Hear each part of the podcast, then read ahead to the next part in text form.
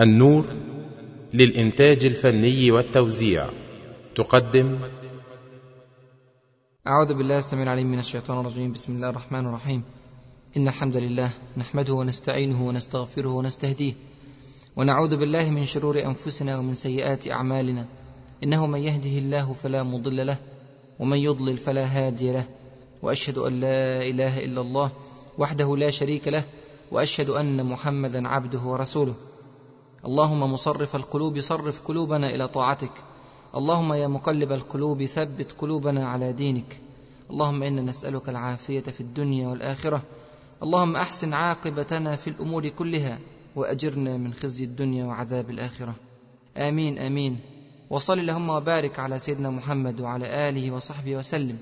والحمد لله رب العالمين. ثم أما بعد فمع الدرس الخامس من دروس الصديق رضي الله عنه وأرضاه. ولا أخفي عليكم يا إخوة أنني كلما توغلت في سيرة الصديق رضي الله عنه وكلما تشعبت وقرأت ودرست وحللت كلما شعرت أنني أريد أن أعتذر للصديق. سبحان الله. والله فعلا يا إخوة أريد أن أعتذر للصديق. ليه؟ لأنني ولسنوات طوال لم أعطيه حقه الكافي من التبجيل والتعظيم والتكريم. نعم كنت أعرف فضله ومكانته وقدمه الراسخة في الإسلام لكن ليس بالصورة التي يستحقها بالفعل. بل لعلي لا أخفي عليكم أنني أحيانا كنت أعطي مساحة من التكريم أكبر لغيره من الصحابة مثل عمر بن الخطاب مثلا ومثل علي بن أبي طالب ومثل حمزة بن عبد المطلب ومثل أبي عبيدة بن الجراح. وهذا ولا شك خطأ يستحق الاعتذار وقصور يحتاج إلى تفهيم وتوضيح. لعل هذا القصور في فهم درجة العظمة التي وصل إليها الصديق رضي الله عنه يرجع مثلا إلى قصر مدة خلافته رضي الله عنه. لكن على العكس سبحان الله هذه المدة القصيرة التي حكم فيها الصديق هذه تضاف إلى فضائل الصديق رضي الله عنه. الأحداث التي تمت في خلافته قد تحتاج إلى عشرات الأعوام لتتم في عهد غيره. ولعل قصورنا أيضا في وضع الصديق رضي الله عنه في مكانته الحقيقية يرجع إلى طبيعته الهادئة الرقيقة اللينة التي تخفيه كثيرا عن الأنظار. ولعل قصورنا أيضا في معرفته يرجع إلى قلة الأحاديث التي رواها عن رسول الله صلى الله عليه وسلم. هذا يرجع بالطبع لأنه مات سريعا بعد الرسول صلى الله عليه وسلم. لم يكن هناك وقت كافي يحدث به عنه وإلا فهو أعلم الناس بحديث رسول الله صلى الله عليه وسلم. ولعل طول صمته وكثرة تفكيره وحياءه من الكلام كان سببا في قلة أقواله وخطبه مع أنه كان من أبلغ الصحابة وأحكم الناس. لعل واحدا من هذه الأمور أو أكثر كان سببا في جهلي بالصديق رضي الله عنه ومع ذلك فكل هذه أعذار لخطأ واضح. حياة الصديق رضي الله عنه وأرضاه ليست مخبأة في أماكن سرية أو صفحات مشفرة. حياة الصديق رضي الله عنه وأرضاه مبسوطة في مئات بل آلاف من الكتب. وقد يكون الكثير منها في مكتباتنا وفي بيوتنا ولكننا نحن الذين تركنا التراب يعلو هذه الكتب. ولم نفتش عن أمجادنا ولم ننقب عن كنوزنا. عذرا يا صديق وعذرا يا صحابة رسول الله صلى الله عليه وسلم. فلم نوفكم معشار حقكم بعد وعزاؤنا أننا والله نحبكم في الله. ونسأل الله عز وجل أن يحبنا كما أحببناكم فيه. في الدروس الأربعة السابقة تحدثنا عن أربع صفات للصديق رضي الله عنه. حب الرسول صلى الله عليه وسلم ورقة القلب والسبق وإنكار الذات. واليوم نتحدث عن صفة عجيبة هي أصعب من كل ما سبق، حتى أنها أصعب من صفة إنكار الذات والتي ذكرنا في الدرس السابق أنها صفة صعبة وعسيرة. والأصعب في صفة اليوم أنها لا تكتسب بل هي منحة ربانية من الله عز وجل إلى بعض عباده. ولذلك فإننا لم نضعها في الصفات الأصيلة في شخصية الصديق رضي الله عنه وأرضاه. فقد ذكرنا أن الصديق تميز بأربع صفات أصيلة هي التي ذكرناها منذ قليل. فلما تحققت فيه هذه الصفات الأربع منحه الله عز وجل هذه الصفة الخامسة.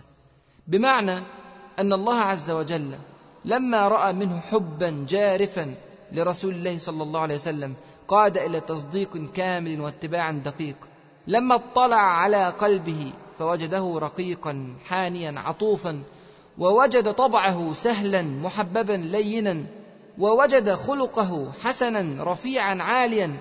لما علم منه سبقا إلى الخيرات ومسارعة إلى الحسنات وحسما وعزما في كل أمور حياته لما رأى منه عطاء ثم عطاء ثم عطاء وإنكارا لذاته في كل خطواته لما رأى منه كل ذلك وغيره أنعم عليه بنعمة عظيمة وهبة جليلة. أنعم عليه بنعمة الثبات. الثبات. الثبات على كل ما سبق من خير. الثبات على الإسلام والثبات على الإيمان. الثبات على الطاعة وحسن الخلق. الثبات على العطاء الثبات أمام الفتن كل الفتن صغيرة كانت أم كبيرة دقيقة كانت أم عظيمة خفية كانت أم معلنة. الثبات يا إخوة شيء صعب وعسير. الإنسان قد ينشط في فترة من فترات حياته لكنه سرعان ما يفتر قد يقوى في زمان لكنه يضعف في أزمان. روى الإمام أحمد عن عبد الله بن عمرو بن العاص رضي الله عنهما أن رسول الله صلى الله عليه وسلم قال إن لكل عمل شرة. يعني يعني نشاط. لكل عمل شرة أي لكل عمل نشاط. ولكل شرة فترة أي فتور وكسل. فمن كانت فترته إلى سنتي فقد أفلح. وفي رواية فقد اهتدى. ومن كانت فترته إلى غير ذلك فقد هلك. وفي رواية فقد ضل. لكن سبحان الله العجيب في حياة الصديق رضي الله عنه وأرضاه أن ترى ثباتا في كل الفضائل وفي كل المواقف منذ أسلم وحتى مات مهما تغيرت الظروف ومهما تغيرت الأحوال. الثبات فعلا شيء عسير. الدنيا يا إخوة من طبيعتها التقلب. من النادر أن تجد فيها شيئا ثابتا. كما قالوا قديما دوام الحال من المحال. يقول الله سبحانه وتعالى في كتابه الكريم يقلب الله الليل والنهار إن في ذلك لعبرة لأولي الأبصار. ويقول وتلك الأيام نداولها بين الناس. هكذا الأيام دائمة التقلب. ويقول يا أيها الناس إن كنتم في ريب من البعث فإنا خلقناكم من تراب ثم من نطفة ثم من علقة ثم من مضغة مخلقة وغير مخلقة لنبين لكم. هكذا مراحل مختلفة ومتغيرة ومتقلبة. ونقر في الأرحام ما نشاء إلى أجل مسمى. ثم نخرجكم طفلا. ثم لتبلغوا أشدكم. ومنكم من يتوفى. ومنكم من يرد إلى أرض العمر لكي لا يعلم من بعد علم شيئا. وترى الأرض هامدة. فإذا أنزلنا عليها الماء اهتزت وربت. وأنبتت من كل زوج بهيج. هكذا الإنسان دائما في تقلب والأرض كذلك دائما في تقلب والقلب أيضا كذلك كثير التقلب. بل قيل إن القلب سمي قلبا لأنه سريع التقلب. روى الترمذي عن أنس رضي الله عنه قال كان رسول الله صلى الله عليه وسلم يكثر أن يقول يا مقلب القلوب ثبت قلبي على دينك. سبحان الله الرسول صلى الله عليه وسلم يقول يا مقلب القلوب ثبت قلبي على دينك. اللهم إنا نسألك أن تثبت قلوبنا على دينك. يقول أنس بن مالك فقلت يا رسول الله امنا بك وبما جئت به فهل تخاف علينا؟ قال نعم إن القلوب بين أصبعين من أصابع الله يقلبها كيف يشاء. وفي رواية مسلم عن عبد الله بن عمرو بن العاص رضي الله عنهما قال سمعت رسول الله صلى الله عليه وسلم يقول إن قلوب بني آدم كلها بين إصبعين من أصابع الرحمن كقلب واحد يصرفه حيث يشاء. سبحان الله. ثم قال رسول الله صلى الله عليه وسلم اللهم مصرف القلوب صرف قلوبنا على طاعتك. يزداد الأمر صعوبة على القلب بتغير الظروف من حوله فقلب قد يثبت على حالة من الغنى فإذا افتقر الإنسان فتن. وقلب قد يثبت على حالة من الفقر فإذا اغتنى الإنسان فتن. قد يثبت في بلد ويفتن في آخر. قد يثبت في عمل ويفتن في آخر. قد يثبت في سن ويفتن في سن آخر. بل قد يثبت في نهار ويفتن في ليل. بل قد يثبت في لحظة ويفتن في لحظة تالية. والإنسان في هذه الدنيا ليس متروكا لحاله. مشكلة مش مشكلة قلب فقط. كثير من الأعداء تتناوشه وتهاجمه. الشيطان مثلا لا يهدأ ولا يستكين. ثم لآتينهم من بين أيديهم ومن خلفهم وعن أيمانهم وعن شمائلهم ولا تجد أكثرهم شاكرين. الدنيا نفسها مجموعة متراكبة من الفتن. يا أيها الناس إن وعد الله حق. فلا تغرنكم الحياة الدنيا ولا يغرنكم بالله الغرور. النفس نفس الإنسان نفس الإنسان تغير كثيرا من قلبه. إن النفس لأمارة بالسوء إلا ما رحم ربي. شياطين الإنس شياطين الإنس أحيانا ما يكونون أشد ضراوة من شياطين الجن. وبين كل هذه المقلبات يعيش القلب. سبحان الله فكيف لا يتقلب؟ وهو القلب المشهور بالتقلب. القلب إن كان ضعيف الإيمان فتقلبه خطير. ومن الناس من يعبد الله على حرف فإن أصابه خير اطمأن به. وإن أصابته فتنة انقلب على وجهه خسر الدنيا والآخرة. ذلك هو الخسران المبين. النجاة يا إخوة من هذا التقلب عسيرة إلا إذا من الله بها على عبده. والله سبحانه وتعالى لا يمن بالثبات على عبد خامل كسلان. بل لا بد أن يقدم شيئا. استمع إلى قوله عز وجل لا تجعلوا دعاء الرسول بينكم كدعاء بعضكم بعضا. قد يعلم الله الذين يتسللون منكم لواذا؟ فليحذر الذين يخالفون عن أمره. عن أمر من؟ عن أمر رسول الله صلى الله عليه وسلم. فليحذر الذين يخالفون عن أمره أن تصيبهم فتنة. آه ها هي الفتنة التي تقلب القلوب. أن تصيبهم فتنة.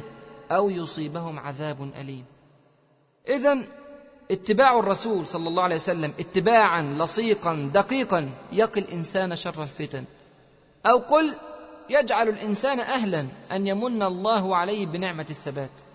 جميع الخلق يا إخوة جميع الخلق بلا استثناء لا يثبتون بغير تثبيت الله لهم. استمع إلى قول الله عز وجل يثبت الله الذين آمنوا بالقول الثابت في الحياة الدنيا وفي الآخرة.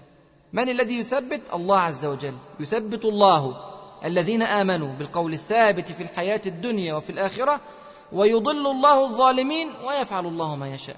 حتى يا إخوة والله حتى رسول الله صلى الله عليه وسلم. استمع إلى كلام الله في حق رسوله صلى الله عليه وسلم. ولولا أن ثبتناك لقد كدت تركن إليهم شيئا قليلا. سبحان الله.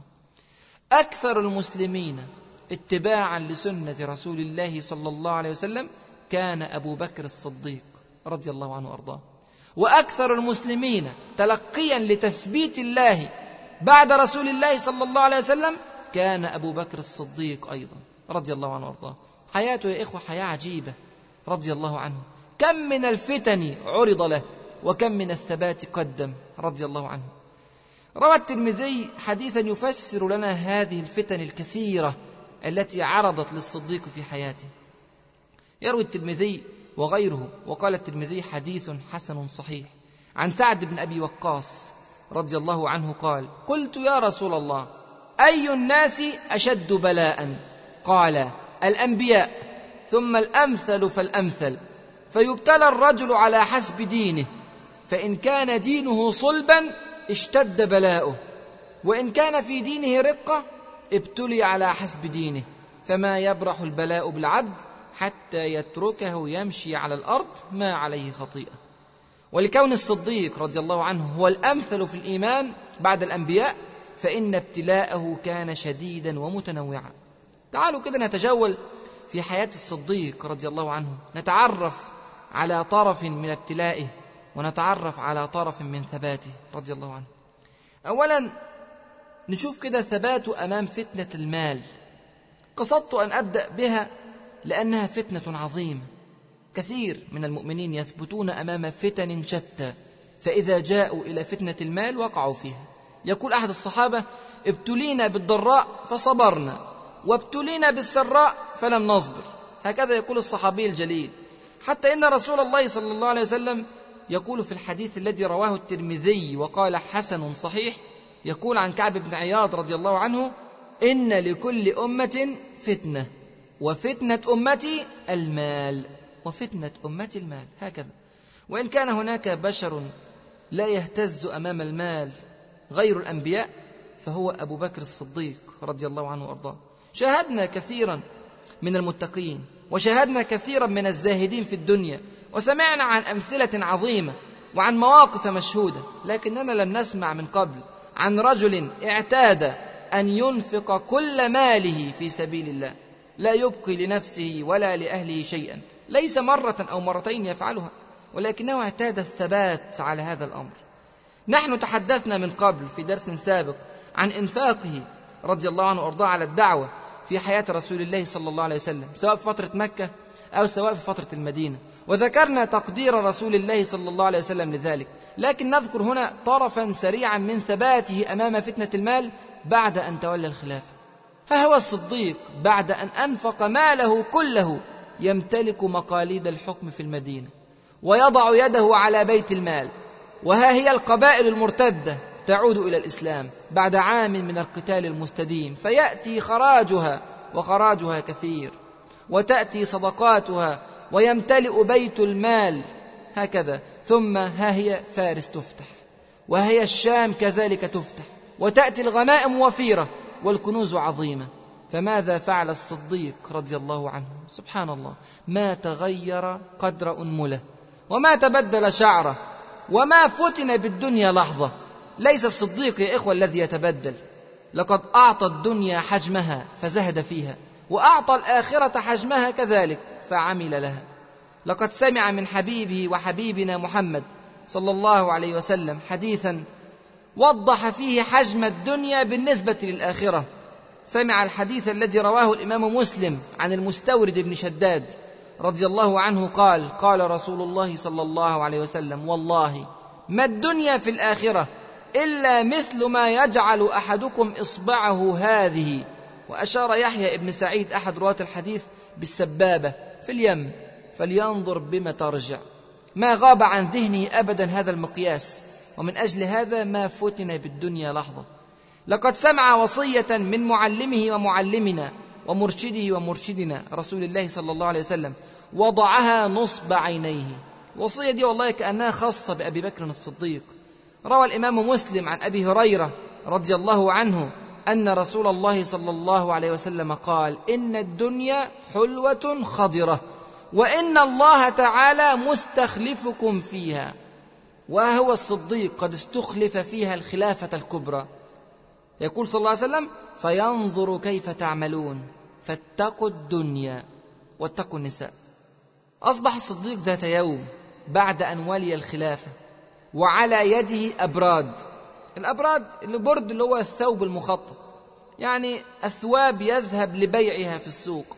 كان يحمل هذه الأبراد متجها إلى السوق ليتاجر كعادته حتى بعد أن أصبح خليفة. لقياه عمر بن الخطاب رضي الله عنه فسأله أين تريد؟ قال إلى السوق. قال عمر تصنع ماذا؟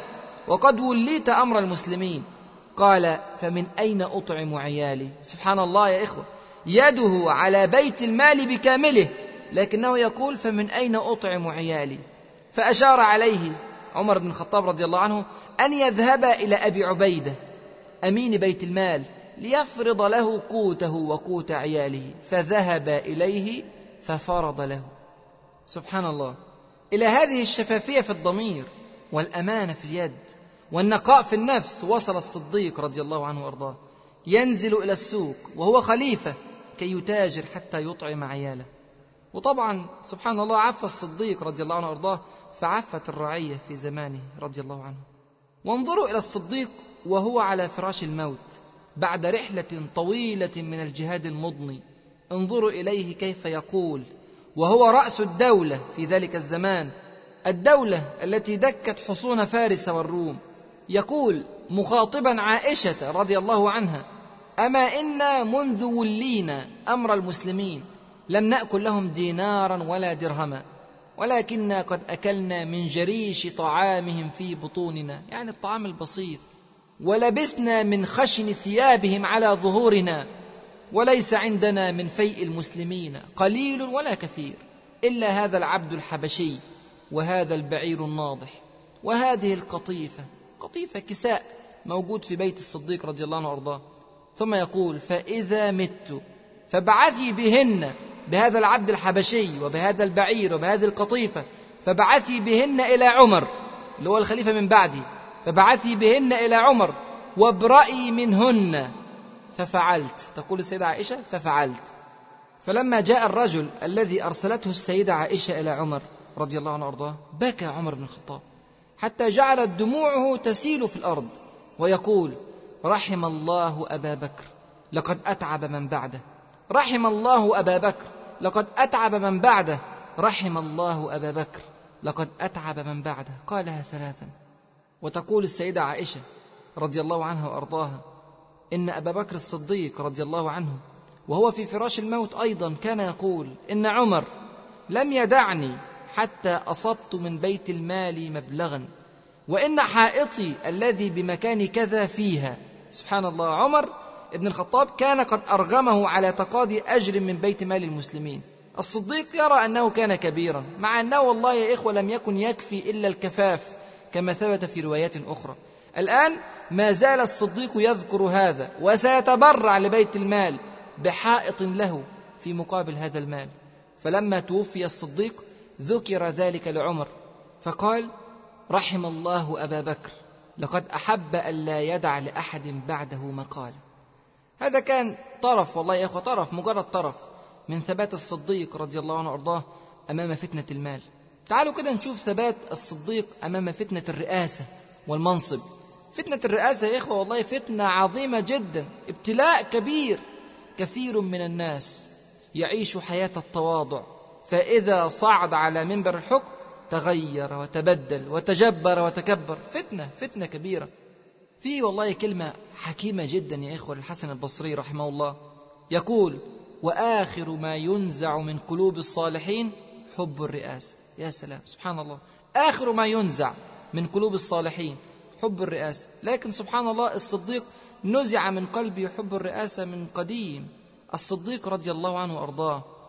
وإن كان يعيش قدرا معينا من التواضع قبل الخلافة فإن هذا القدر تضاعف أضعافا مضاعفة بعد الخلافة. سبحان الله. لعلنا والله يا إخوة لا نبالغ إن قلنا إن أعظم خلفاء الأرض تواضعا بعد الأنبياء كان الصديق رضي الله عنه. والله لقد فعل أشياء يحار العقل كيف لبشر أن يتواضع إلى هذه الدرجة. هو من المؤكد أنه تعلم من صديقه وحبيبه محمد صلى الله عليه وسلم ما ذكره رسول الله صلى الله عليه وسلم في الحديث الشريف الذي رواه مسلم عن أبي يعلى معقل بن يسار رضي الله عنه وأرضاه قال ما من أمير يلي أمور المسلمين ثم لا يجهد لهم وينصح لهم إلا لم يدخل معهم الجنة. الصديق يا إخوة جهد للمسلمين ونصح للمسلمين كأشد ما يكون الجهد والنصح. ولذا فهو ليس فقط يدخل الجنة معهم بل يسبقهم إليها.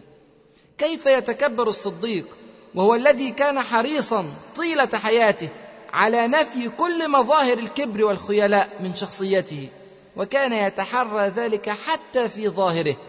يروي البخاري عن عبد الله بن عمر رضي الله عنهما أن النبي صلى الله عليه وسلم قال من جر ثوبه خيلاء لم ينظر الله إليه يوم القيامة الكلمات وقعت في قلب أبي بكر وتحركت النفس المتواضعة تطمئن على تواضعها. أسرع الصديق رضي الله عنه وأرضاه إلى رسول الله صلى الله عليه وسلم وقال يا رسول الله إن إزاري يسترخي إلا أن أتعاهده. أشعر والله يا إخوة أنه قال هذه الكلمة وهو يرتجف يخشى من حكم رسول الله صلى الله عليه وسلم. لكن رسول الله صلى الله عليه وسلم أثلج صدره وطمأنه ووضح له متى يكون الاسترخاء للإزار منهيا عنه. قال إنك لست ممن يفعله خيلاء. شهادة من رسول الله صلى الله عليه وسلم. شهادة ممن لا ينطق عن الهوى. إن الصديق لا يفعل هذا خيلاء. وكان من الممكن أن يقول له إنك لست متعمدا للإسبال لكنه يخرج من كل هذا إلى الحقيقة المجردة. تواضع الصديق رضي الله عنه وأرضاه. تعالوا كده إيه نتجول في حياة الصديق كخليفة وكرئيس وكحاكم. ذكرنا بعض المواقف في السابق. ذكرنا موقفه مع أسامة بن زيد رضي الله عنهما وهو يودعه إلى حرب الروم في الشمال. والآن نذكر بعض المواقف الأخرى. موقف والله يا إخوة عجيب من مواقف الصديق. وهو خليفة. كان الصديق رضي الله عنه وأرضاه يقيم بالسنح. على مكربة من المدينة مكان قريب من المدينة فتعود أن يحلب للضعفاء أغنامهم كرما منه وذلك أيام رسول الله صلى الله عليه وسلم. أيام رسول الله صلى الله عليه وسلم يا إخوة كان أبو بكر الصديق الوزير الأول لرسول الله صلى الله عليه وسلم. ومع ذلك كان يحلب للضعفاء أغنامهم. فسمع جارية تقول بعد مبايعته بالخلافة بعد أن أصبح خليفة تقول اليوم لا تحلب لنا مفاتح دار. خلاص الأغنام لن تحلب بعد اليوم. سمعها الصديق رضي الله عنه فقال بلى لعمري لأحلبنها لكم. فكان يحلبها. هو خليفة فكان يحلبها. وربما سأل صاحبتها يا جارية أتحبين أن أرغي لك أو أصرح؟ يعني خلي اللبن فيه رغوة ولا بدون رغوة؟ أتحبين أن أرغي لك أو أصرح. فربما قالت أرغي وربما قالت صرح. فأي ذلك قالته فعل. سبحان الله. موقف آخر أغرب من مواقف الصديق رضي الله عنه. كان عمر بن الخطاب رضي الله عنه يتعهد عجوزا كبيرة عمياء في بعض حواشي المدينة من الليل. فيسقي لها ويقوم بأمرها. يعني سيدنا عمر هو اللي كان بيروح بنفسه يدبر أمر هذه العجوز العمياء. فكان إذا جاءها وجد غيره قد سبقه إليها فأصلح لها ما أرادت. فجاءها غير مرة كي لا يسبق إليها. سبحان الله فكل مرة يلاقي نفسه يلاقي نفسه سبق إليها. فرصده عمر أي رصد عمر الرجل الذي يأتي العجوز العمياء. فإذا هو بأبي بكر الذي يأتيها وهو يومئذ خليفة. فقال سبحان الله فقال عمر أنت هو لعمري. والله يا إخوة كان أبو بكر من الممكن أن يرسل له رجلا يكلف رجلا أن يفعل هذه الخدمة لكنه يشعر بالمسؤولية الفردية نحو كل فرد في الأمة. وأيضا هو يربي نفسه على التواضع لله عز وجل ويربي نفسه ألا يتكبر حتى على العجوز الكبيرة العمياء. أخرج البيهقي عن عبد الله بن عمرو بن العاص رضي الله عنهما أن أبا بكر الصديق رضي الله عنه قام يوم جمعة فقال إذا كان بالغداة فأحضروا صدقات الإبل نقسم ولا يدخل علينا أحد إلا بإذن. صدقات الإبل كانت قد جاءت كثيرة إلى أبي بكر الصديق فوضعوها في مكان وسيدخل في اليوم التالي أبو بكر وعمر رضي الله عنهما ليقسما هذه الصدقات. فسيدنا أبو بكر بيحذر الناس لا يدخل علينا أحد إلا بإذن. فقالت امرأة لزوجها يعني ست زقت جوزها لإيه الحاجة مشكلة؟ فيها مشكلة. قالت له إيه؟ قالت له خذ هذا الخطام لعل الله يرزقنا جملا. يعني بتدي له حبل بتاع الجمل. تقول له خده ده وادخل على أبو بكر الصديق. يعني لعله يديك جمل في الحبل ده. سبحان الله برضه زقته على حاجة غريبة جدا. فأتى الرجل فوجد أبا بكر وعمر قد دخلا إلى الإبل فدخل معهما. طبعا هنا الراجل ارتكب مخالفة واضحة. والمخالفه لمين؟ المخالفة لخليفة البلاد. ومعه الوزير الأول عمر بن الخطاب. ودخل عليه بغير إذن. مع كونه نبه على ذلك. فالتفت إليه أبو بكر. فقال ما أدخلك علينا. ثم أخذ منه الخطام فضربه ضربة. ضربه بالحبل فلما فرغ أبو بكر من قسمة الإبل دعا الرجل فأعطاه الخطام وقال استقد. سبحان الله. أي اقتص مني. كما ضربتك فاضربني. سبحان الله وهو خليفة البلاد. يقول للرجل اضربني كما ضربتك. فقال عمر بن الخطاب رضي الله عنه وأرضاه والله لا يستقيد. لا عمر رفض إن الرجل يضرب. أبا بكر قال والله لا يستقيد لا تجعلها سنة. يعني كلما أخطأ خليفة في حق واحد من الرعية يقوم الرعية يضرب الأمير تضيع هيبة الأمير. فقال الصديق رضي الله عنه وأرضاه فمن لي من الله يوم القيامة؟ هتعمل لي إيه بقى يا عمر يوم القيامة؟ فقال عمر أرضه. فأمر أبو بكر غلامه أن يأتيه براحلة يعني إيه؟ يعني إبل. براحلة ورحلها وقطيفة أي كساء وخمسه دنانير فأرضاه بها. شوفوا سبحان الله هذا خليفة خليفة البلاد في ذلك الزمن. وضرب واحد صوت واحد بس ضربة واحدة فقط. لكنه يريد أن يضرب مكان هذا الصوت الذي ضرب حتى يقف أمام الله عز وجل يوم القيامة خالصا ليس لأحد عنده شيء. سبحان الله. بل استمع إلى وصيته إلى جيوشه وهي تخرج لحرب الروم في بعث أسامة بن زيد رضي الله عنهما ثم بعد ذلك إلى فتح فارس ثم إلى فتح الشام. كان يوصيها بوصايا عجيبة وكأنه والله يا إخوة وكأنه يوصي بأصدقاء وليس بأعداء. كان يوصيهم بالرحمة حتى في حربهم. كان مما قال لهم لا تخونوا ولا تغلوا ولا تغدروا ولا تمثلوا ولا تقطعوا شجرة مثمرة ولا تذبحوا شاة ولا بقرة ولا بعيرا إلا لمأكلة وسوف تمرون بأقوام قد فرغوا أنفسهم في الصوامع فدعوهم فدعوهم وما فرغوا أنفسهم له. إيه ده يا إخوة ده؟ أيوصي بأحباب أم يوصي بأعداء؟ والله يا إخوة ما عرف التاريخ مثل حضارة الإسلام ورقي الإسلام ونور الإسلام ولكن أكثر الناس لا يعلمون أين هذا من حروب الشرق والغرب؟ أين هذا من حروب غير المسلمين؟ المسلمون علموا غيرهم الرحمة حتى في حربهم. نوع آخر من الثبات للصديق رضي الله عنه وأرضاه. ثبات الصديق أمام فتنة الأولاد. فتنة الأولاد. الأولاد فتنة كبيرة.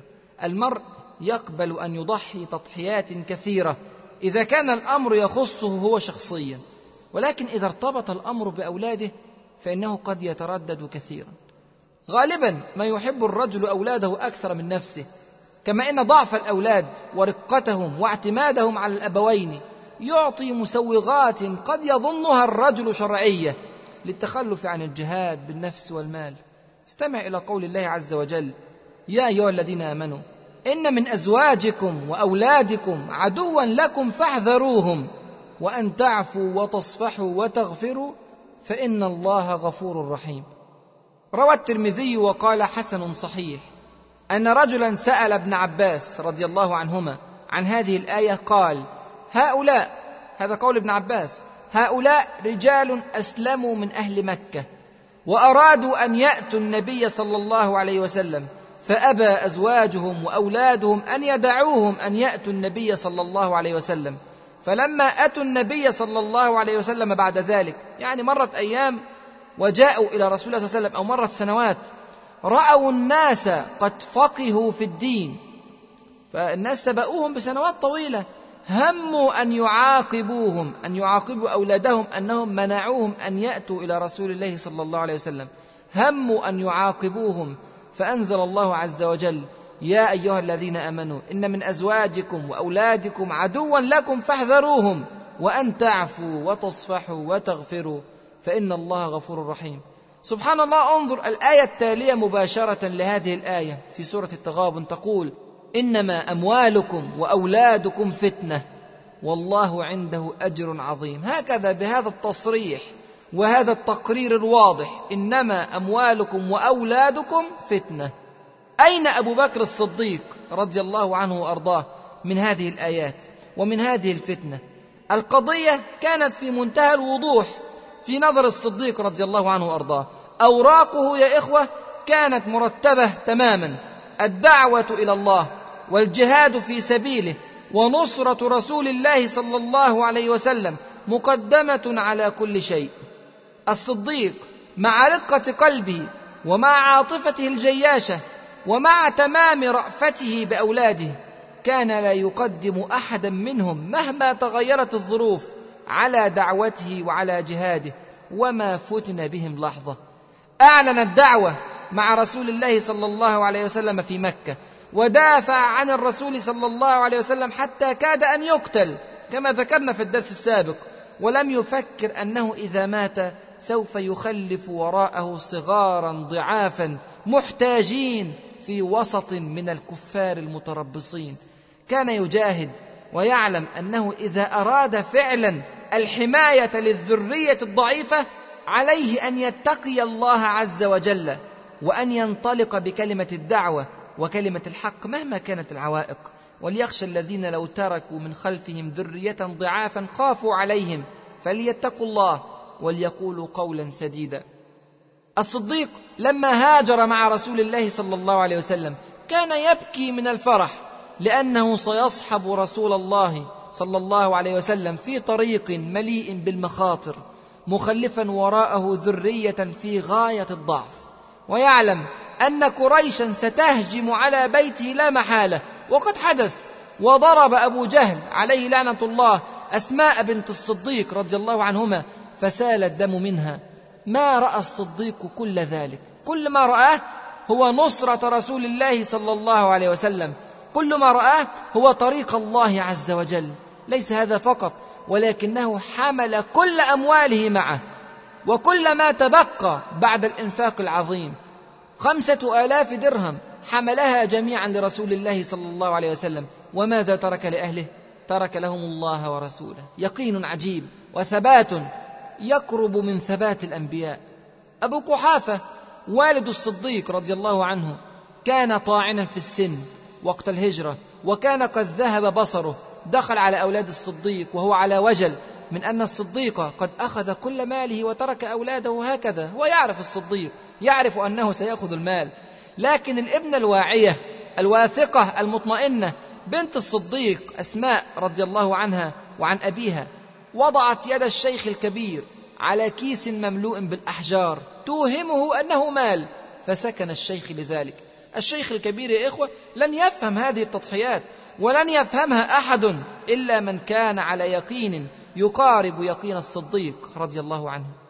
الصديق في موقف الهجرة يوظف أولاده في عملية خطيرة عملية التمويه على الهجرة عملية قد تودي بحياتهم في وقت اشتط الغضب بقريش حتى أذهب عقلها. عبد الله بن الصديق رضي الله عنهما كان يتحسس الأخبار في مكة نهارا ثم يذهب ليلا إلى غار ثور يخبر الرسول صلى الله عليه وسلم وأباه بما يحدث في مكة ويظل حارسا على باب الغار حتى النهار. ثم يعود أدراجه إلى مكة. السيدة أسماء كانت حاملا في الشهور الأخيرة من حملها ومع ذلك فكان عليها أن تحمل الطعام إلى رسول الله صلى الله عليه وسلم وإلى أبي بكر الصديق في غار ثور سالكة طريقا وعرا وصاعدة جبلا صعبا. وذلك حتى إذا رآها أحد لا يتخيل أن المرأة الحامل تحمل زادا إلى الرسول وصاحبه. مهمة خطيرة وحياتها في خطر لكن ما أهون الحياة؟ إن كان الله عز وجل هو المطلب وإن كانت الجنة هي السلعه المشتراه مر بنا كيف تبرع بكل ماله في تبوك وما ترك شيئا لأولاده رضي الله عنه وأرضاه. لما ساله رسول الله عن ذلك ماذا أبقيت لأهلك؟ قال كما كان يقول دائما أبقيت لهم الله ورسوله. ثم انظر إلى العجب ها هو الصديق يقدم فلذة كبده. عبد الله بن أبي بكر رضي الله عنهما. ها هو يقدمه شهيدا في سبيل الله. علمه حب الجهاد وحب الموت في سبيل الله فأصيب في الطائف بسهم. قالوا لم يمت في ساعتها بل بقي أياما أو شهورا. ويقال أنه خرج بعد ذلك إلى اليمامة في حروب المرتدين واستشهد هناك. الثابت أنه استشهد في خلافة الصديق. رضي الله عنه وأرضاه. وكأن الله عز وجل أراد أن ينوع عليه الابتلاءات حتى ينقى تماما من أي خطيئة. بل إنه قال كلمة والله يا إخوة كلمة عجيبة. لما رأى قاتل عبد الله ابنه لما رأى هذا القاتل وكان قد أسلم بعد أن قتله قال الحمد لله الذي أكرمه بيدك. سبحان الله. الحمد لله الذي أكرم عبد الله ابن الصديق. الحمد لله الذي أكرمه بيدك يعني أكرمه بالشهادة. ولم يهنك بيده أي لم يمتك على يده كافرا. ثم قال فإنه أوسع لكما. سبحان الله. مبسوط لأن ابنه قد مات شهيدا في سبيل الله وأيضا مبسوط لأن هذا الرجل لم يقتل على يد عبد الله فكانت أمامه فرصة للإسلام وفرصة لدخول هذا الدين. أي رجل هذا رضي الله عنه وأرضاه. لكن إن كنا نفهم كل هذه التضحيات فإن له موقفا مع ولد من أولاده يتجاوز كل حدود التضحيات المعروفة والمألوفة لدى عامة البشر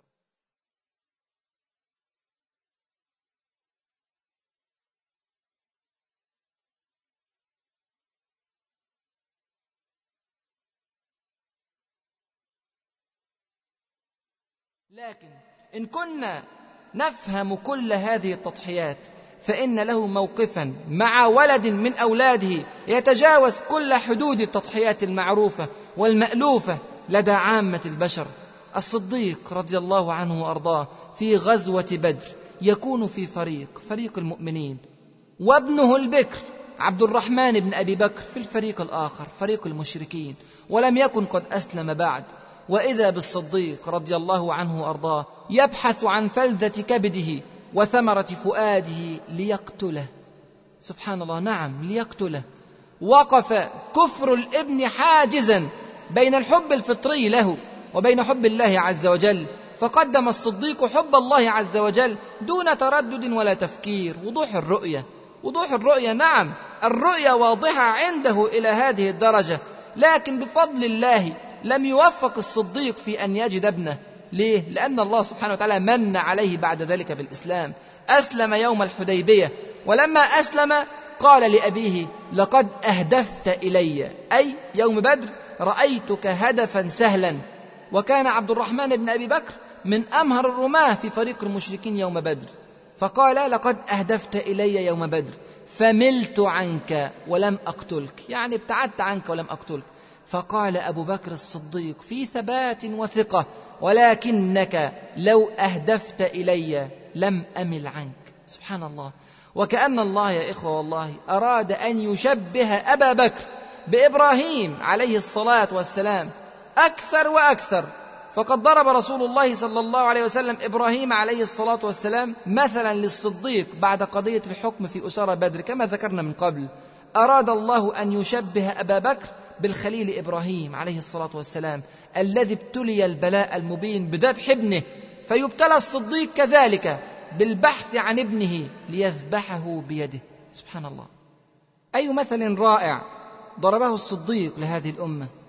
كيف تغلب على هذا المعوق الخطير الذي كثيرا ما خلف اناسا عن السير في طريق الدعوة وعن السير في طريق الجهاد. شغلتنا أموالنا واهلنا لكن سبحان الله هذا لم يكن من فراغ يا إخوة. هذا لم يأتي فجأة.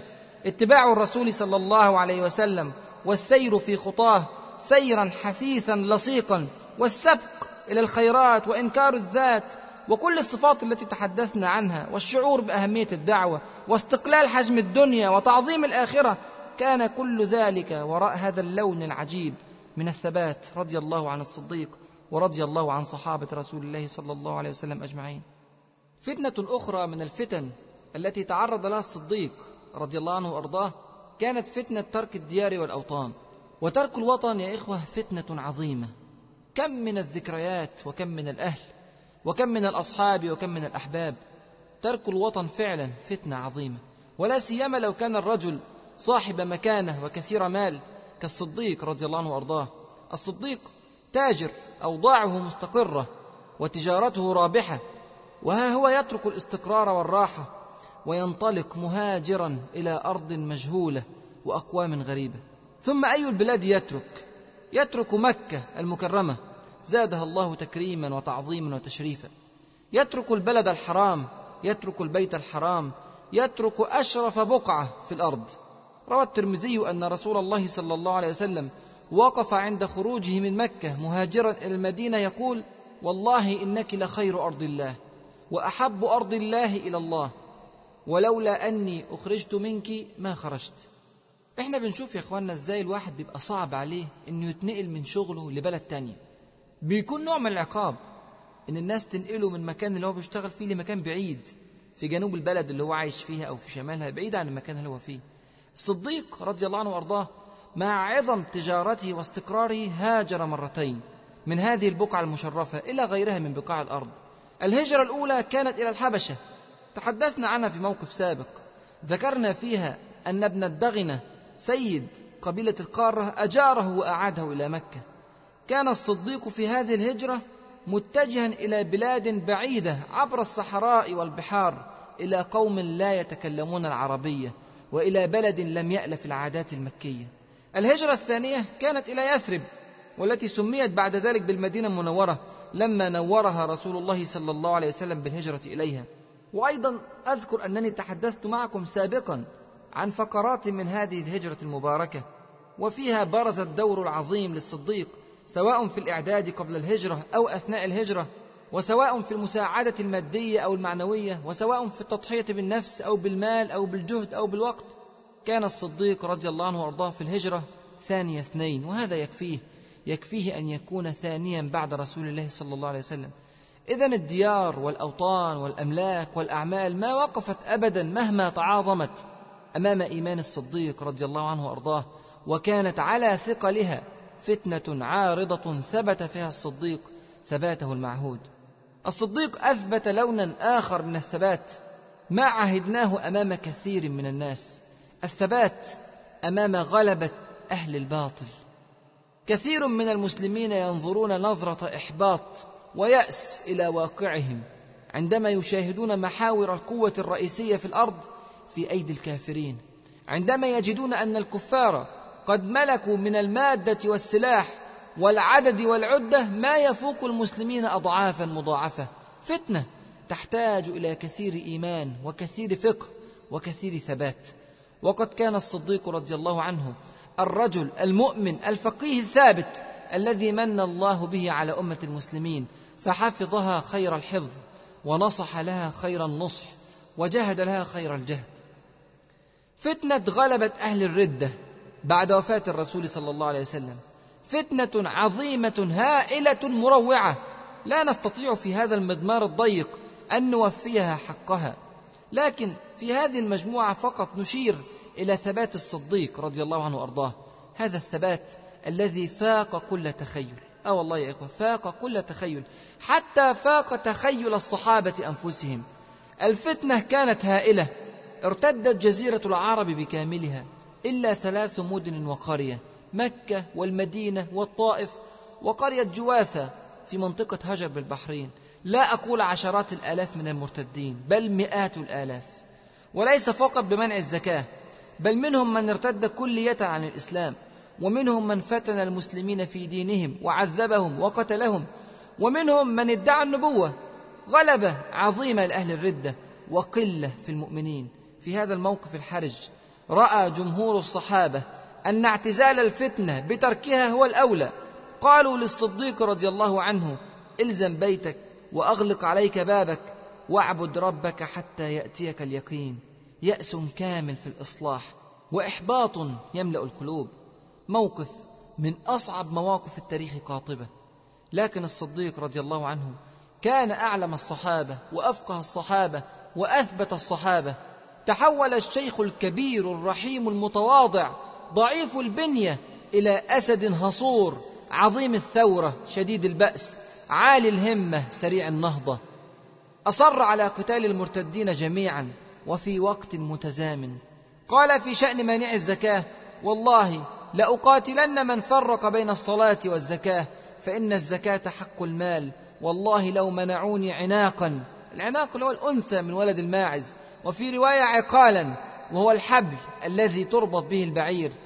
والله لو منعوني عناقا أو عقالا كانوا يؤدونها إلى رسول الله لقاتلتهم على منعها. وقال في شأن بقية المرتدين والذين يبلغون مئات الآلاف أقاتلهم وحدي. حتى تنفرد سالفتي حتى تقطع عنقي. هكذا بهذه العزيمة وهذه العقيدة. لما رأى الصحابة هذا الإصرار من الصديق رضي الله عنه انشرحت صدورهم لهذا الحق الذي أجراه الله على لسان هذا الرجل. يقول عمر بن الخطاب رضي الله عنه كما جاء في صحيح البخاري فوالله ما هو إلا أن قد شرح الله صدر أبي بكر فعرفت أنه الحق. وهكذا أخرج الصديق رضي الله عنه وأرضاه الجيوش تلو الجيوش أحد عشر جيشا في ملحمة خالدة تضحيات عظيمة تعب وجهد ودم وشهادة ثم نصر وتمكين وسيادة وأشرقت الأرض من جديد بنور ربها وحكمت الجزيرة العربية مرة ثانية بالقرآن وأعز الله الإسلام وأهله وأذل الله الشرك وأهله. كل هذا يا إخوة كل هذا في عام واحد عام واحد فقط والحمد لله رب العالمين. أيضا رأينا ثباته رضي الله عنه وأرضاه أمام غلبة أهل فارس والروم. فارس والروم في ذلك الزمان هما أعظم قوتين عسكريتين في الأرض يقتسمان العالم يهيمنان على معظم مساحة المعمورة. دول متقدمة صاحبة حضارة ومال وعمران وجنات وأنهار وأعداد لا تحصى من الرجال وسلاح لا مثيل له في زمانهم وأعوان في كل بقاع الأرض وتاريخ في الحروب وخططها وتنظيماتها وطرقها. الصديق رضي الله عنه وأرضاه على الطرف الآخر يحكم دولة أقصى مساحتها جزيرة العرب. لم تتعود على الحروب النظامية. فقيرة الموارد ضعيفة السلاح قليلة العدد ليس هذا فقط. ولكنها لم تنفض يدها بعد من حروب أهلية طاحنة. أكلت الأخضر واليابس تلك هي حروب الردة. يخرج الصديق من هذه الحروب الهائلة بعزيمة أقوى من الجبال. ولا تهزه عروش كسرى وقيصر ويأخذ قرارا عجيبا وهو فتح فارس وذلك بعد أقل من شهر على انتهاء حروب الردة. ثم يتبعه بقرار آخر أعجب بعد خمسة شهور وهو فتح الشام وقتال الروم. في وقت متزامن مع قتال الفرس. سبحان الله. وكما فصلنا من قبل فالصديق كان على يقين من النصر ولم يكن يساوره أدنى شك في أن الدولة الأخيرة ستكون للمؤمنين. وخاض معاركه كلها بهذه الروح وكتب الله له النصر بعد جهاد طويل ومعارك هائلة. وضع فيها الصديق رضي الله عنه وأرضاه خططا عبقرية وقال فيها آراء سديدة وفعل فيها أعمالا مجيدة. من المستحيل طبعا يا إخوة أن نحصي هذه الأعمال في هذا الإطار الضيق. سنفرد إن شاء الله بعد هذه المجموعة مجموعات أخرى. ولا أقول والله مجموعة واحدة بل مجموعات. فتح فارس قصة عظيمة تمتلئ بالمواقف المثيرة والأحداث الغريبة والوقائع النادرة والدروس القيمة وكذلك فتح الشام وقتال الروم. فالله المستعان ونسأله أن يعيننا على ذلك إن شاء الله. فتنة أخرى من الفتن التي ثبت فيها الصديق رضي الله عنه وأرضاه وهي فتنة الفتور عن الطاعة. ثبت الصديق رضي الله عنه وأرضاه على الطاعة أياما وشهورا وسنوات حتى مات رضي الله عنه وأرضاه. قد يظن ظان أن هذا الأمر بسيط وهين إلى جوار غيره من الفتن التي ذكرناها فتنة المال والرئاسة والأولاد وترك الديار وغلبة أهل الباطل. قد يظن ظان أن من ثبت في هذه الأمور الشديدة سيثبت حتما في أمر الطاعة والعبادة فهي أمور في يد كل مسلم يستطيع أن يصلي ويصوم ويزكي بديهيات عند كثير من الناس. لكن والله يا إخوة صدقوني إن هذه لمن أعظم الفتن. قد يسهل على الإنسان أن يفعل شيئا عظيما مرة واحدة أو مرتين أو ثلاث في حياته لكن أن يداوم على أفعال العبادة كل يوم كل يوم بلا كلل ولا ملل ولا كسل إن هذا يحتاج إلى قلب عظيم وإيمان كبير وعقل متيقظ ومنتبه. لا يقوى على ذلك إلا القليل من الرجال. وقد كان الصديق رضي الله عنه وأرضاه سيد هذا القليل بعد الأنبياء. أخرج البخاري ومسلم عن أبي هريرة رضي الله عنه وأرضاه قال سمعت رسول الله صلى الله عليه وسلم يقول من أنفق زوجين في سبيل الله نودي في الجنة. يا عبد الله هذا خير. فمن كان من أهل الصلاة دعي من باب الصلاة. ومن كان من أهل الجهاد دعي من باب الجهاد. ومن كان من أهل الصدقة دعي من باب الصدقة. ومن كان من أهل الصيام دعي من باب الريان. يعني إيه؟ يعني بعض الناس بيكون مكثر في الصلاة فيدخل من باب الصلاة في الجنة. وبعض الناس يكون مكثر في الجهاد. والبديهي أنه مقل في بقية الأعمال. هذا العمل أكثر من غيره في حياته. سيدخل من باب الجهاد وهكذا. قال أبو بكر الصديق رضي الله عنه وأرضاه ما على أحد يدعى من تلك الأبواب من ضرورة فهل يدعى أحد من تلك الأبواب كلها؟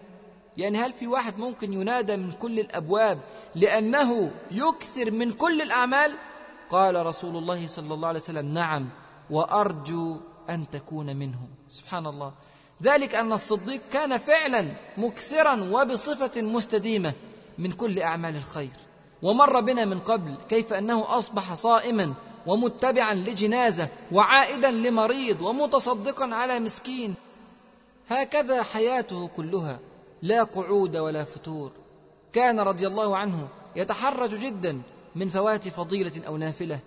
روى أحمد وأبو داود والحاكم وصححه عن جابر رضي الله عنه قال قال رسول الله صلى الله عليه وسلم لأبي بكر متى توتر؟ قال أول الليل بعد العتمة. العتمة اللي هي صلاة العشاء. قال فأنت يا عمر؟ قال آخر الليل.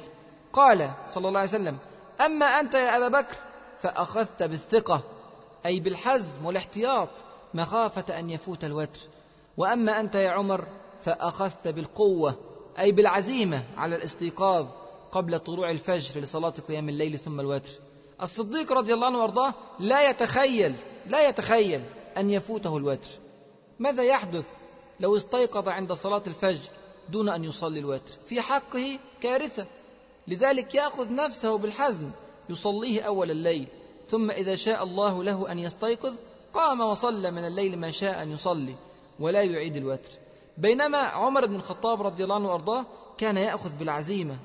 فهو يعلم علم اليقين أنه سيستيقظ ليصلي. منهجان مختلفان ولكنهما من أروع مناهج الصحابة رضي الله عنهم أجمعين. ومع حرصه وطاعته ومثابرته وثباته على أمر الدين رضي الله عنه وأرضاه كان شديد التواضع لا ينظر إلى عمله بل كان دائم الاستقلال له. كان يقول والله لوددت أني كنت هذه الشجرة تؤكل وتعضد أي تقطع. وروى الحاكم عن معاذ بن جبل رضي الله عنه قال دخل أبو بكر حائطا حديقة وإذا بطائر في ظل شجرة فتنفس أبو بكر الصعداء ثم قال طوبى لك يا طير تأكل من الشجر وتستظل بالشجر وتصير إلى غير حساب. يا ليت أبا بكر مثلك. سبحان الله. أبو بكر هو الذي يقول هذا الكلام. يا ليت أبا بكر مثلك. وكان يقول إذا مدح اللهم أنت أعلم مني بنفسي وأنا أعلم بنفسي منهم. اللهم اجعلني خيرا مما يظنون واغفر لي ما لا يعلمون ولا تؤاخذني بما يقولون. رضي الله عن الصديق وعن صحابة رسول الله صلى الله عليه وسلم أجمعين. فتنة أخرى عظيمة هائلة تعرض لها الصديق رضي الله عنه وأرضاه. فتنة ضياع النفس فتنة الإيذاء في النفس. النفس غالية إن ذهبت النفس فلا عوده لها إلى يوم القيامة. لكن الصديق رضي الله عنه وأرضاه كان واضح الرؤية وثاقب النظر. له قواعد ثابتة تحكم حياته. من هذه القواعد قل لن يصيبنا إلا ما كتب الله لنا. من هذه القواعد لكل أمة أجل. من هذه القواعد إن الله اشترى من المؤمنين أنفسهم وأموالهم بأن لهم الجنة. من هذه القواعد وجاهدوا في الله حق جهاده. إذا نظرت إلى هذه القواعد مجتمعة أدركت جانبا لا بأس به من حياة الصديق. تعالوا نستمتع بوقفات مع الصديق رضي الله عنه وأرضاه. نركب كيف خلصت نفسه من حظ نفسه. اتكلمنا قبل كده على ثبات الصديق في مكة ودفاعه عن رسول الله صلى الله عليه وسلم حتى كاد أن يفقد روحه. تعالوا كده نشوف بعض أنواع الثبات في حياة الصديق في المدينة المنورة في قضية النفس. في بدر مثلا لما بلغ النبي صلى الله عليه وسلم نجاة القافلة قافلة أبي سفيان وعزم زعماء مكة على قتاله استشار الصحابة في ذلك. الموقف خطير. الصحابة لم يخرجوا من المدينة ليقابلوا جيشا بل مجرد قافلة فليس معهم إلا السيوف. لم تكن العدة عدة قتال. كما أن هناك اقواما بالمدينة كانوا يرغبون في اللقاء. ولكن لم يعلموا أن رسول الله صلى الله عليه وسلم سيقاتل.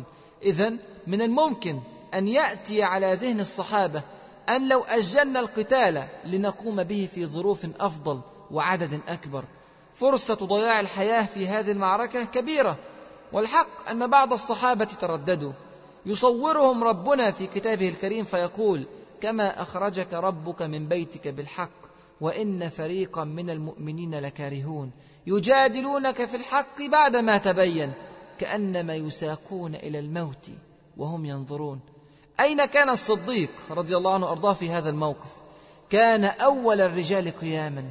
يشجع النبي صلى الله عليه وسلم على القتال دائما يسبق الناس. سبحان الله حتى لو كان السبق لفقد الحياة. قام الصديق فقال وأحسن وسر رسول الله صلى الله عليه وسلم وقام من بعده الرجال الواحد تلو الآخر لكن سبق بها الصديق. ولما تقرر القتال أراد الرسول صلى الله عليه وسلم أن يقوم بعملية استطلاعية يستكشف فيها مواقع جيش المشركين وعدتهم. قام بالعملية رسول الله صلى الله عليه وسلم بنفسه ومن معه أبو بكر. أبو بكر الصديق رضي الله عنه الصاحب الأول لرسول الله صلى الله عليه وسلم في كل المواقف والأحداث. مهمة خطيرة لكن ما أقل الدنيا في عين الصديق. وتبدأ المعركة ويلتحم الجيشان ويشتد القتال ويتصاعد الغبار وتسيل الدماء أنهارا وتتناثر الأشلاء في كل مكان. يوم الفرقان فأين كان الصديق رضي الله عنه؟ كان في أخطر الأماكن على الإطلاق. كان أقرب الناس إلى رسول الله صلى الله عليه وسلم. ورسول الله صلى الله عليه وسلم مطلوب الرأس ولا شك في ذلك وقد يقتل حراسه لكن أهلا بالموت إن كان في سبيل الله. ما اقترب أحد من المشركين إلى رسول الله صلى الله عليه وسلم إلا حطمه بالسيف. يلتف حول رسول الله صلى الله عليه وسلم ويحيطه من كل جانب يشفق على رسول الله صلى الله عليه وسلم من الشوكة يشاكها ويستعذب الألم إن كان فداء لرسول الله صلى الله عليه وسلم. والرسول صلى الله عليه وسلم يرفع يديه لله يستغيث به ويلوذ بحماه ويطلب عونه ويلح في الطلب.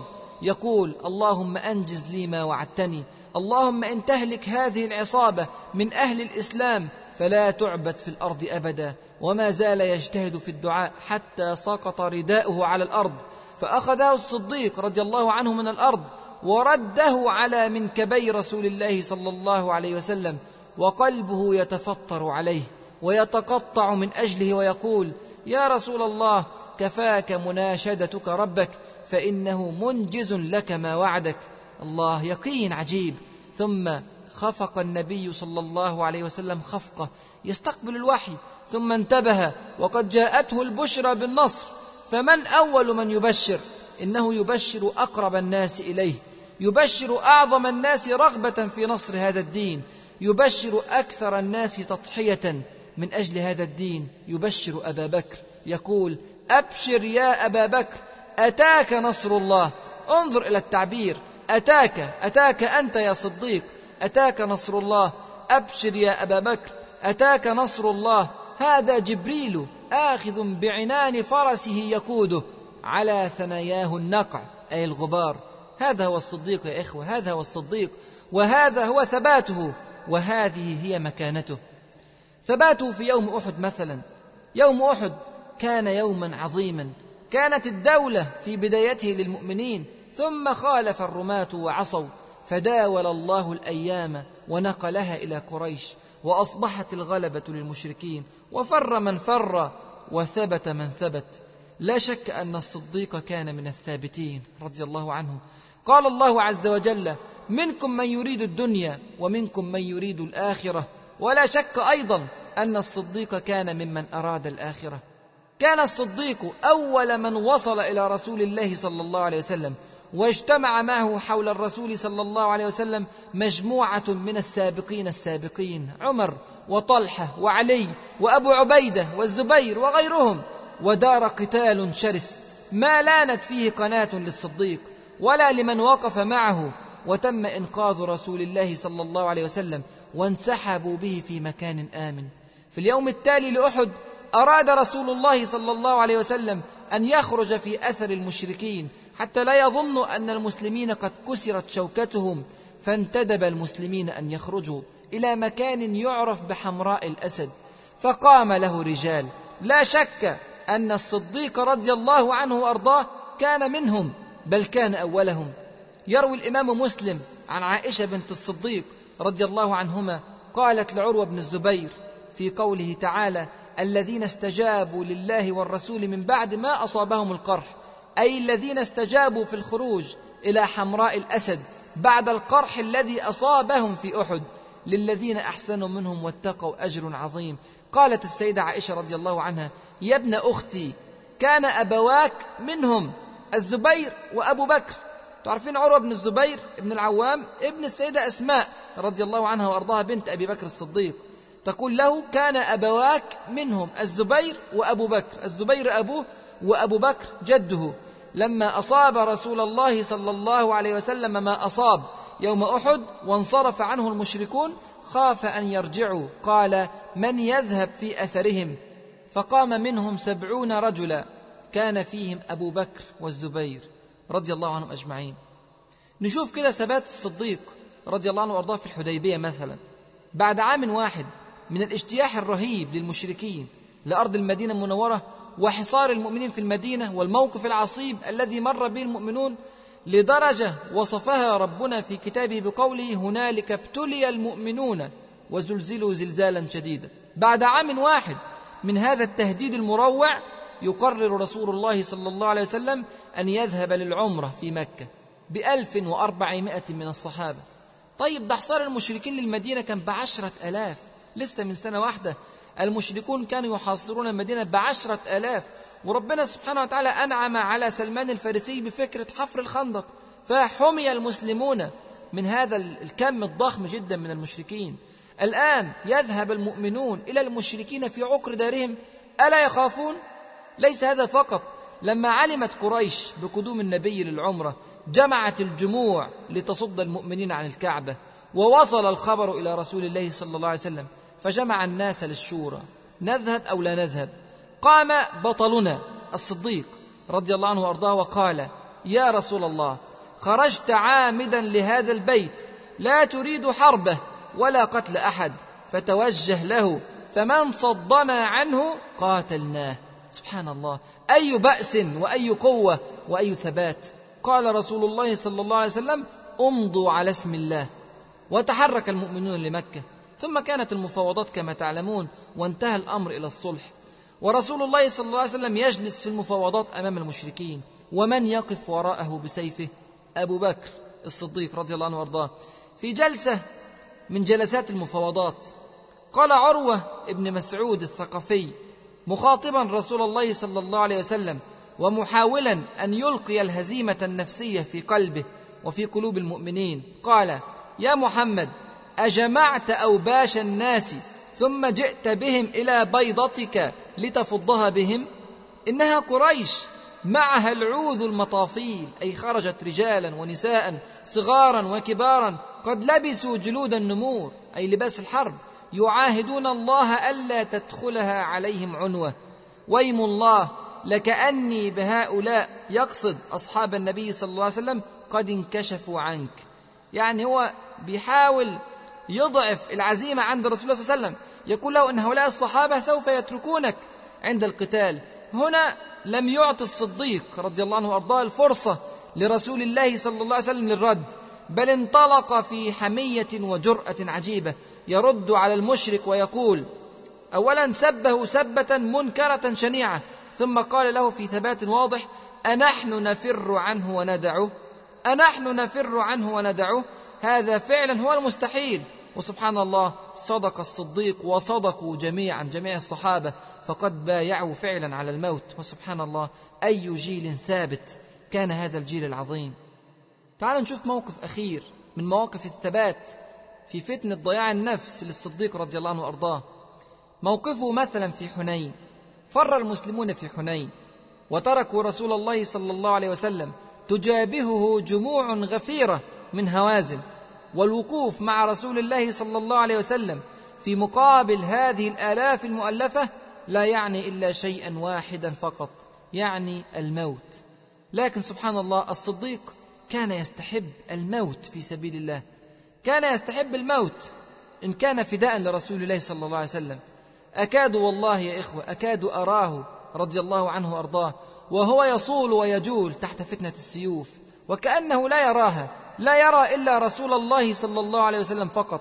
يقاتل عن يمينه تارة وعن يساره تارة أخرى وأمواج البشر المشركة تتكسر على صخرته رضي الله عنه وأرضاه. فكان الثبات ثم الثبات ثم الثبات. ثم أنزل الله سكينته على رسوله وعلى المؤمنين وأنزل جنودا لم تروها وعذب الذين كفروا. وذلك جزاء الكافرين. الصديق كان ثابتا في كل مشاهده مع رسول الله صلى الله عليه وسلم وكان أيضا ثابتا في خلافته في معاركه.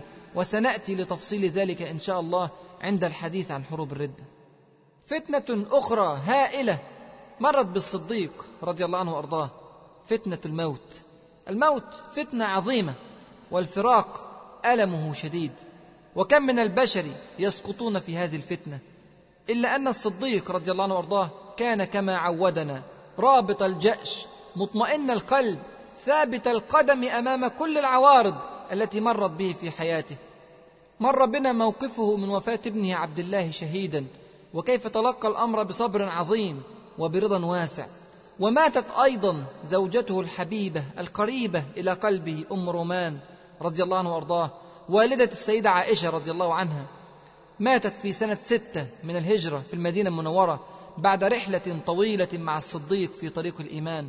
أسلمت قديما وعاصرت كل مواقف الشدة والتعب والإنفاق والإجهاد والهجرة والنصرة والجهاد والنزال. كانت خير المعين لزوجها الصديق. رضي الله عنه وأرضاه ثم ماتت وفارقت وفراق الأحبة أليم لكن صبر الصديق رضي الله عنه وأرضاه. صبر صبرا جميلا وحمد الله واسترجع.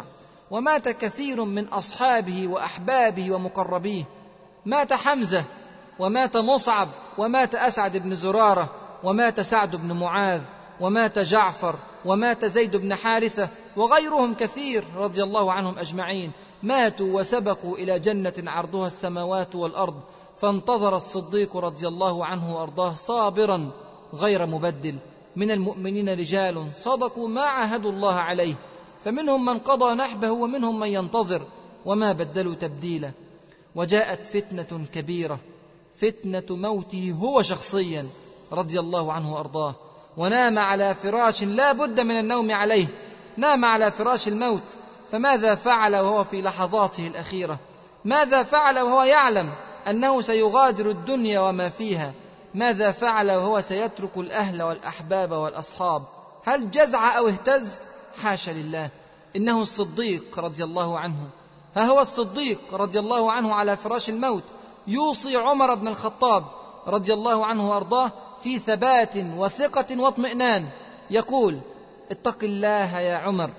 اتق الله يا عمر واعلم أن لله عملا بالنهار لا يقبله بالليل وعملا بالليل لا يقبله بالنهار يعني يحذره من التسويف وتأجيل الأعمال الصالحة يحفزه على السبق الذي كان سمتا دائما للصديق في حياته. يقول الصديق وأن الله لا يقبل نافلة حتى تؤدى فريضة. وإنما ثقلت موازين من ثقلت موازينه يوم القيامة باتباعهم الحق في دار الدنيا وثقله عليهم وحق لميزان يوضع فيه الحق غدا أن يكون ثقيلا. وإنما خفت موازين من خفت موازينه يوم القيامة باتباعهم الباطل في دار الدنيا وخفته عليهم وحق لميزان يوضع فيه الباطل غدا أن يكون خفيفا. وإن الله تعالى ذكر أهل الجنة بأحسن أعمالهم وتجاوز عن سيئه. فإذا ذكرتهم قلت إني أخاف الا ألحق بهم. وإن الله تعالى ذكر أهل النار بأسوأ أعمالهم ورد عليهم أحسنه. فإذا ذكرتهم قلت إني لأرجو الا أكون مع هؤلاء. ليكون العبد راغبا راهبا لا يتمنى على الله ولا يقنط من رحمة الله. فإن أنت حفظت وصيتي فلا يك غائب أبغض إليك من الموت ولست تعجزه. انظر إلى صدق الوصية وحرص الصديق أن يصل بكل المعاني التي كانت في قلبه إلى عمر بن الخطاب الخليفة الذي سيتبعه في قيادة هذه الأمة. ثم انظر إلى هذا الموقف العجيب وهو أيضا على فراش الموت. استقبل المثنى بن حارثة رضي الله عنه وأرضاه قائد جيوش المسلمين آنذاك في العراق وكان قد جاءه يطلب المدد لحرب الفرس فإذا بالصديق الثابت رضي الله عنه لا تلهيه مصيبة الموت ولا تصده آلام المرض وإذا بعقله ما زال واعيا متنبها وإذا بقلبه ما زال مؤمنا نقيا وإذا بعزيمته وبأسه وشجاعته كأحسن ما تكون. أسرع يطلب عمر بن الخطاب الخليفة الجديد يأمره وينصحه ويعلمه. قال اسمع يا عمر اسمع يا عمر ما أقول لك ثم اعمل به. إني لأرجو أن أموت من يومي هذا. أتوقع أني أموت من يومي هذا. إني لأرجو أن أموت من يومي هذا. فإن أنا مت فلا تمسين حتى تندب الناس مع المثنى ولا تشغلنكم مصيبة. وإن عظمت عن أمر دينكم ووصية ربكم وقد رأيتني متوفى رسول الله صلى الله عليه وسلم وما صنعت ولم يصب الخلق بمثله. يعني أنت شفت ساعة المصيبة الكبيرة مصيبة موت رسول الله صلى الله عليه وسلم كيف كان الثبات سببا في نجاة الأمة؟ ومصيبة موتي مهما كانت أقل بكثير من مصيبة موت رسول الله صلى الله عليه وسلم. فلا تنشغل بالمصيبة. عن أمر الله وعن أمر الدين. ثم يكمل وإن فتح الله على أمراء الشام فاردد أصحاب خالد إلى العراق. سيدنا خالد بن الوليد كان قد انتقل بجيشه من العراق إلى الشام فيكمل له خطة الحرب. يقول وإن فتح الله على أمراء الشام فانتصروا فاردد أصحاب خالد إلى العراق فإنهم أهله وولاة أمره وحده وهم أهل الضراوة بهم والجراءة عليهم. شايفين يا إخوة إزاي الثبات؟ كيف يكون الثبات حتى في اللحظات الأخيرة؟ في آخر لحظات حياته لم ينسى الجهاد رضي الله عنه وأرضاه ولم يشغل عن استنفار المسلمين. أرأيتم كيف أنه وحتى اللحظة الأخيرة في حياته ما زال يعلم ويربي ويوجه وينصح؟ هذا هو الصديق الذي عرفناه. ودخلت عليه ابنته أم المؤمنين عائشة رضي الله عنها وهو في آخر اللحظات. ونفسه تحشرج في صدره فآلمها ذلك فتمثلت هذا البيت من الشعر. لعمرك ما يغني الثراء عن الفتى إذا حشرجت يوما وضاق بها الصدر. أي لا يغني المال عن الإنسان إذا جاءت لحظة الوفاة. خشي الصديق رضي الله عنه وأرضاه أن تكون قالت ما قالت ضجرا أو اعتراضا. فتقول عائشة رضي الله عنها فنظر الي كالغضبان ثم قال في لطف ليس كذلك يا أم المؤمنين ولكن قول الله أصدق وجاءت سكرة الموت بالحق ذلك ما كنت منه تحيد هكذا ما زال يربي ويعلم. ثم جاءوا له بأثواب جديدة كي يكفن فيها فردها وأمر أن يكفن في أثواب قديمة له بعد أن تعطر بالزعفران وقال إن الحي أحوج إلى الجديد ليصون به نفسه. إنما يصير الميت إلى الصديد وإلى البلا. هكذا بهذا الثبات العجيب. وأوصى أن تغسله زوجته أسماء بنت عميس رضي الله عنها وأن يدفن بجوار رسول الله صلى الله عليه وسلم. وكان آخر ما تكلم به الصديق في هذه الدنيا قول الله تعالى توفني مسلما وألحقني بالصالحين. رضي الله عن الصديق وعن صحابة رسول الله صلى الله عليه وسلم. غير أنه يا إخوة مع كل ما سبق من فتن مرت بالصديق في حياته في كل حياته إلى لحظة موته فإن كل هذه الفتن تهون وتضعف وتتضاءل أمام الفتنة العظمى والبلية الكبرى والمصيبة القصوى التي لحقت به وبالمسلمين لما مات ثمرة فؤاد الصديق. وخير البشر وسيد الأنبياء والمرسلين وحبيب الله لما مات محمد صلى الله عليه وسلم النور المبين الذي أضاء الأرض بنبوته وعلمه وخلقه ورحمته لما مات رسول الله صلى الله عليه وسلم. أعظم فتنة مرت بالصديق رضي الله عنه وأرضاه وأعظم فتنة مرت بالصحابة رضوان الله عليهم أجمعين وكان من فضل الله على الصديق رضي الله عنه وأرضاه أن من عليه بثبات يوازي المصيبة وبوضوح رؤية يقابل الفتنة وبنفاذ بصيرة يكشف البلوى وينير الطريق للصديق ولمن معه من المسلمين. سنعرض إن شاء الله لهذا الثبات أمام هذه الفتنة العظيمة في الدرس القادم ونسأل الله عز وجل أن يجمعنا معهم ومع النبي محمد صلى الله عليه وسلم في دار الخلد يوم القيامة. قولوا قولي هذا وأستغفر الله لي ولكم. وجزاكم الله خيرا كثيرا. مع تحيات النور للإنتاج الفني والتوزيع.